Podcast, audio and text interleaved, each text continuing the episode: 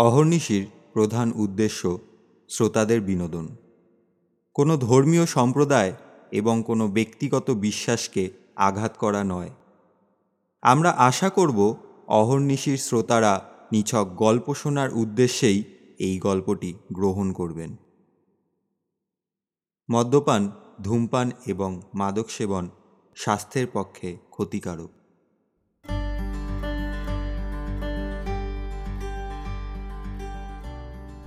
নমস্কার শ্রোতা বন্ধুরা। আমাদের আজকের প্রতিবেদন রহস্যময় বাঘমুন্ডি। গল্পের সূত্রধর এবং লেখক সৌমেন বিশ্বাস। জন্ম উনিশশো চুরানব্বই।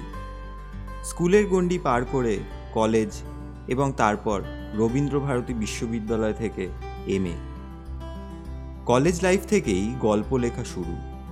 এই গল্প লেখার সূত্রেই বন্ধুমহলে তার বিশেষ খ্যাতি। অহর্নিশির পরম সৌভাগ্য যে, গল্পের লেখককেই আমরা আজ পাঠক হিসাবে পাশে পেয়েছি। লেখক ছাড়াও গল্পের অন্যান্য মুখ্য চরিত্র ভবতোষ ও কেলটুর ভূমিকায় আমি অভিজিৎ। হিন্দুস্তানি বেয়ারা ও রবিদার ভূমিকায় সৌমেন এবং চা দোকানের মালিকের ভূমিকায় শুভ। আমরা আশা করছি আজকের গল্পটি আপনাদের অবশ্যই ভালো লাগবে। ভালো লাগলে আমাদের চ্যানেলটি অবশ্যই লাইক অ্যান্ড সাবস্ক্রাইব করবেন, যাতে আমরা ভবিষ্যতে আরও নতুন নতুন কিছু গল্প নিয়ে আপনাদের কাছে হাজির হতে পারি। তাহলে আসুন আর দেরি না করে গল্পটি শুরু করা যাক।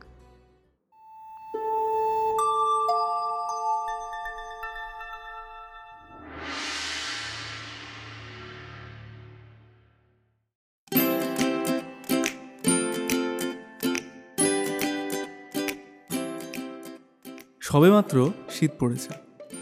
সকলেই কম্বল গায়ে দিয়ে রাতের আরামদায়ক নিদ্রার জন্য প্রস্তুত। এমনই শীতের কোনো এক দুপুরে ভবতোষ ও তার স্ত্রী অনন্যা ছাদে বসে আমলকি মাখা খাচ্ছিল। এটি তাদের নিয়মিত ব্যাপার ছিল। পাশের বাড়ির প্রিয় প্রতিবেশী রবিদা ও কেলটুদা। রবিদা পেশায় দোকানদার আর কেলটুদার বুদ্ধি প্রখর। সে আপন বুদ্ধিতে নিজের পেট দিব্যি চালিয়ে নেয়। এই দুই প্রিয় প্রতিবেশীকে বাদ দিয়ে ভবতোষ কোনো কাজই করে না। আমলকি খেতে ব্যস্ত ভবতোষ দেখল কেলটুদা রাস্তা দিয়ে বাড়ি যাচ্ছে। এ কেলটু আয় একটু আমলকি চেখে যা। কেলটু রবিদাকেও সঙ্গে নিয়ে ভবতোষের ছাদে এসে আড্ডায় জমল। কিন্তু আড্ডায় বিঘ্ন ঘটাচ্ছিল কচি কাচার দল। বিশেষ করে কুচি রিতম বৃষ্টি এরা এসে খেলার চোটে আমলকির বাটি উল্টে দিল। ভবতোষদের আমলকি আর খাওয়া হলো না। হঠাৎ ভবতোষ বলল চলো আমরা সবাই অ্যাডভেঞ্চার করে আসি বাঘমুন্ডি পাহাড় থেকে। তোমরা দুজনেও তো ভ্রমণ প্রিয় মানুষ। হ্যাঁ হ্যাঁ চলো চলো। আরে তুমি তো একেবারে আমার মনের কথা বললে ভবতোষ। চলো তবে তিন বন্ধু মিলে ঘুরে আসা যাক। ওই তো পাশের পাড়ার শিবুদা গিয়েছিল। বলছিল হাওড়া স্টেশন থেকে পুরুলিয়ায় যাওয়ার ট্রেন সকাল ছটা পনেরো মিনিটে। সময় লাগে ওই সাড়ে পাঁচ থেকে ছ ঘণ্টার মতো। তাহলে আমরা ওই ট্রেনটা ধরি নাকি? ঠিক হলো। আগামী শনিবার বাঘমুন্ডি পাহাড়ের উদ্দেশ্যে তারা রওনা দেবে। যাবার একদিন আগেই তারা শীতের আগুন পোহাতে পোহাতে কচি পাঠার ঝোলের সাথে নিজেদের চড়ুই ভাতি সারল। রাত দুটো থেকেই ভবত সকলকে ডাকতে শুরু করল।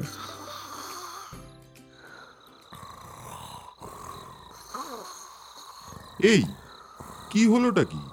ওঠো তোমরা। এই বললে আমাদের ডেকে দিতে আর নিজেরাই নাক ডেকে ঘুমাচ্ছ? তোমাদের কি যাওয়ার ইচ্ছা নেই নাকি? আরে দেরি হয়ে যাবে তো। কেলটুদা শীতকাতর মানুষ আর রবিদাও ঘুম থেকে উঠতেই চাইছে না। অনেকক্ষণ ডাকাডাকির পর তারা সাড়া দিল। রবিদা বলল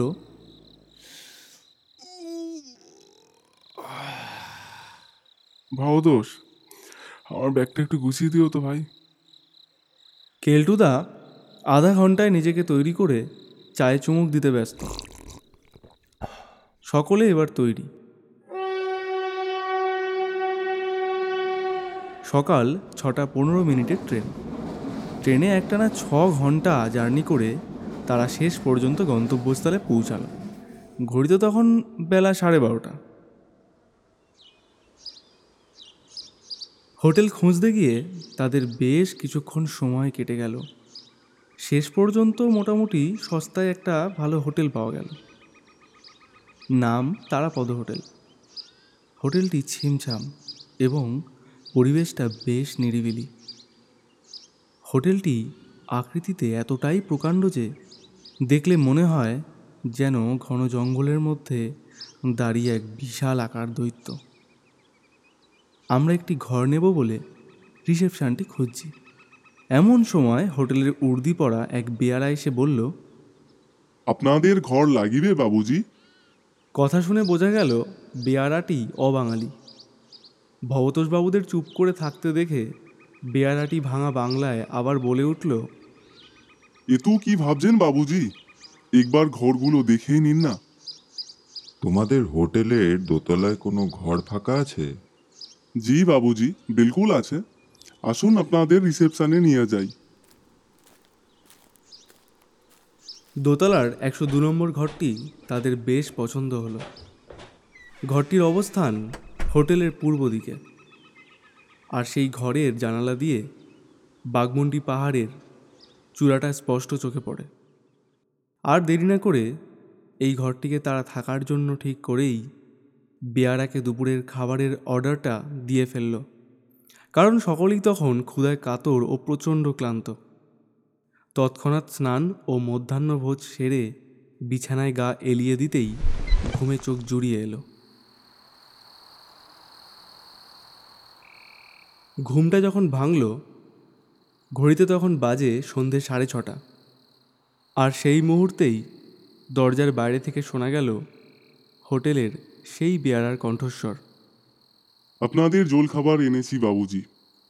খাবারের প্লেটগুলি টেবিলে রাখতে রাখতে বেয়ারাটি বলল আরেকটা কথা বাবু। আপনারা কিন্তু সন্ধে সাতটার পর হোটেলের বাহিরে থাকবেন না। বাহিরে বিপদ আছে। জায়গাটা নিরাপদ নয়।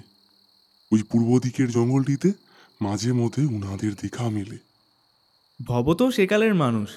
সে হো হো করে হেসে উঠে বলল বৃদ্ধা চিন্তা করবেন না তো মশাই ভ্রমণে এসে রাতে যদি বাইরে নাই বেরোলাম তাহলে আর করলামটা কি? এরপর তারা রাত আটটায় হোটেলের সামনে সরু রাস্তা দিয়ে তিনজনে হাতে টর্চ নিয়ে জঙ্গলের রাস্তায় প্রবেশ করল। কিন্তু প্রবেশ পথেই পড়ল এক বিরাট জংধরা লোহার গেট।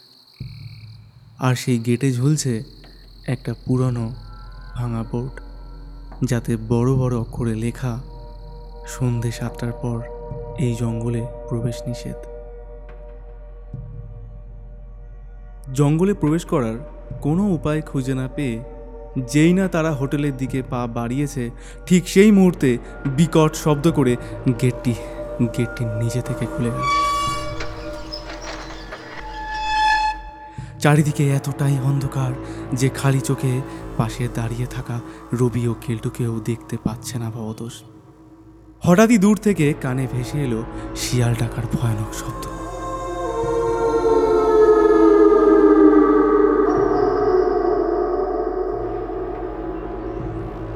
তিনজনই ভয়ে কাঁদতে লাগল। রবিদা বলল ওহে ভবতোষ ভাই শেষ রক্ষা হবে তো? আমি জীবনে কখনো এমন অলৌকিক ঘটনার সম্মুখীন হইনি বাবু হঠাৎ করেই নিস্তব্ধ নিবিড় অন্ধকার জঙ্গলের মধ্যে কারও হেঁটে আসার শব্দ শোনা গেল।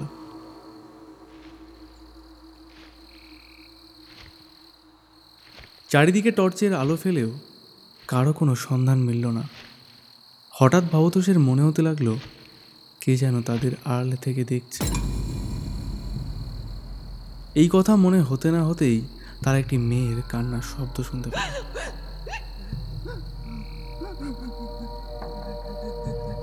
ভাই, চলো আমরা ফিরে যাই। অনেক অ্যাডভেঞ্চার হয়েছে। হোটেলের পেয়ারার কথা না শুনে খুব বড় ভুল করেছি। আমাদের আমাদের শীঘ্রই ফেরা দরকার। কেলটু এমনিতেই খুব ভেতু। সেবার রাতে বাড়ি ফেরার পথে রাস্তার মোড়ে ল্যাম্পোস্টে একটা সাদা কাপড় হাওয়ায় উড়তে দেখে এমনই ভয় পেয়েছিল যে ওই রাস্তা দিয়ে বেশ কিছুদিন যাতায়াত করেনি। কেলটুর মুখে হোটেলে ফেরার কথা শুনে সবাই যখন হোটেলের দিকে পা বাড়ালো, তখন বেশ কিছুটা রাত গড়িয়েছে। তাড়াহুড়ো করে হাঁটতে গিয়ে হঠাৎ ভবতোষের পা গেল মুচকে। তার ফলে ভবতোষ বেশ কিছুটা পিছিয়ে পড়ল। কেলটুদা ভবতোষকে দেখতে না পেয়ে একটা হাঁক দিল। ও হে ভবতোষ! আসছো তো? ভবতোষের কোনো সারা শব্দ না পেয়ে পিছন ফিরে দেখল তার কোনো চিহ্ন মাত্রই নেই। হঠাৎই তারা ভবতোষের চিৎকার শুনতে পেল। ভবতোষ! কোথায় তুমি? কি হলো তোমার? শুনতে পাচ্ছ আমাদের কথা? হঠাৎ তারা সামনে দেখতে পেল হেরিকের হাতে হোটেলের সেই পেয়ারাকে। সে বলল আমি আপনাদের আগেই বলেছিলাম এই জঙ্গলটি ভালো নয়। এখানে উনাদের বাস। বাবুদের যদি কোনো বিপদ হয় এই আশঙ্কা করেই জঙ্গলের দিকে আসলাম। উফ আপনাকে দেখে প্রাণে জল এলো। আমাদের বন্ধু ভবদোষের চিৎকার শুনলাম। নিশ্চয়ই কোনো বিপদে আছে। দয়া করে দয়া করে আমাদের উপকার করুন। বাবুজি আপনারা এখানেই দাঁড়ান। আমি দেখছি একা হলেই কিন্তু বিপদ অনিবার্য। এই বলে বেয়ারাটি জঙ্গলের অন্ধকারের মধ্যে মিলিয়ে গেল। আর তারা দুজন অন্য কোনো উপায় না পেয়ে বেয়ারার কথা মতো সেখানেই দাঁড়িয়ে রইল। বেশ কিছুক্ষণ পর সেই বেয়ারাটি ভবদোষকে সঙ্গে নিয়ে এলো। তাকে দেখে যেই না কেলটু জড়িয়ে ধরতে যাবে বেয়ারা বলে উঠল খবরদার বাবু উনাকে ছোবেন না। বিষাক্ত পোকার কামড়ে উনার কঠিন ব্যাধি হয়েছে। উনার কাছে যাবেন না। ভবতোষকে কেমন যেন অদ্ভুত দেখাচ্ছে। চোখ দুটো রক্ত জবার মতো লাল মুখটা ফ্যাকাশে। কেমন একটা অপ্রকৃতিস্থ অবস্থা। কেলটু বলল কি অবস্থা ভবতোষ তোমার? কোথায় ছিলে এতক্ষণ? আর কি করেই বা এমনটা হলো? বেশ কিছুক্ষণ ধরেই আমার আমার মনে হচ্ছিল যে কে যেন আমাদেরকে রক্ষা করছে। ব্যাপারটা ব্যাপারটা খতিয়ে দেখব বলে আমি আমি পেছনে ঘুরে দাঁড়ালাম। কিন্তু কিন্তু কোনো কিছুরই হদিশ পেলাম না। আবার আবার সামনের দিকেই বাড়াই, বাড়িয়েই দেখলাম তোমরা তোমরা বেশ কিছুটা এগিয়ে গেছো। চিৎকার করে ডাকতে যাব, ঠিক সেই মুহূর্তেই পিঠে পিঠে একটা যন্ত্রণা অনুভব করলাম। মনে হলো মনে হলো একশোটা বেতের বাড়ি একসঙ্গে সজোরে আমার পিঠে পড়ছে। যন্ত্রণায় যন্ত্রণায় চিৎকার করে আমি মাটিতে লুটিয়ে পড়লাম। আর আর চোখে অন্ধকার নেমে এলো। তারপর তারপর আমার আর কিছুই মনে নেই। যখন যখন চোখ খুললাম, সামনে দেখি হোটেলের সেই বেয়ারা বেয়ারা দাঁড়িয়ে। ভাই ভাই তোমাদের কাছে তোমাদের কাছে একটাই অনুরোধ। আমার আমার যদি ভালো ভালো মন্দ কিছু হয়ে যায় তাহলে তাহলে আমার পরিবারের পরিবারের পাশে থেকো। বাবুজি আর কোথা না বাড়িয়ে আগে চলুন হোটেলে ফিরি। বাকি কথা সেখানে গিয়ে হবে। হোটেলে ফিরতে ফিরতে রাত পেরিয়ে ভোর হলো। কানে ভেসে আসছে পাখির ডাক। হোটেল চত্বরে এসে তারা দেখল, সেখানে আদতে কোনো হোটেলই নেই। পিছনে এক পলক ঘুরে দেখল, ভবতোষ ও বেয়ারা কারও কোনো চিহ্ন মাত্রই নেই। হোটেলের পরিবর্তে সেখানে রয়েছে একটা ছোট্ট চায়ের দোকান। তবে কি তারা কোনো ভুল রাস্তায় এসে পড়ল? ব্যাপারটা ঠিক কী হলো, সেটা বোঝার জন্য দোকানটির দিকে পা বাড়ালো। দোকানের মালিকের কাছে তারাপদ হোটেলের কথা জিজ্ঞাসা করতেই দোকানের মালিকটি অবাক হয়ে তাদের মুখের দিকে তাকিয়ে রইল। উনি এইভাবে তাকিয়ে আছে দেখে কেলটু গত রাতে তাদের সাথে ঘটে যাওয়া ঘটনার সবটা খুলে বলল। তারপরেই তারা জানতে পারল তারাপদ হোটেলের ভয়ানক ইতিহাস।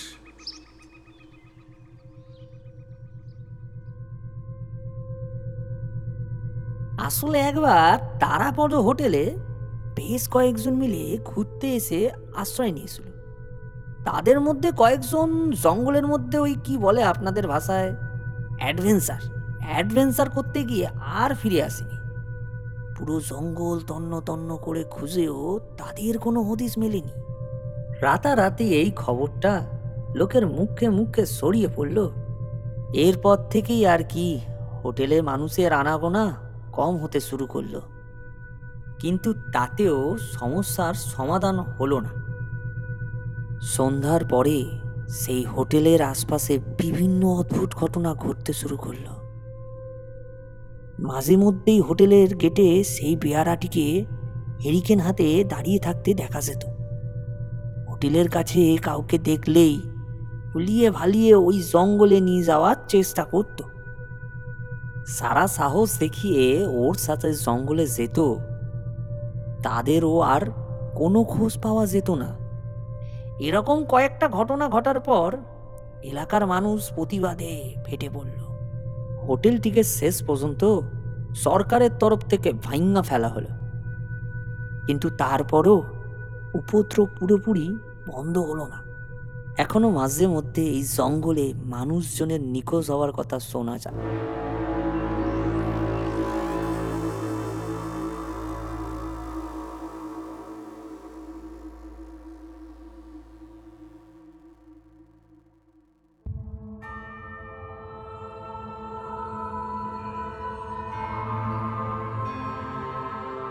আপনারা এতক্ষণ শুনছিলেন সৌমেন বিশ্বাসের লেখা রহস্যময় বাঘমুন্ডি।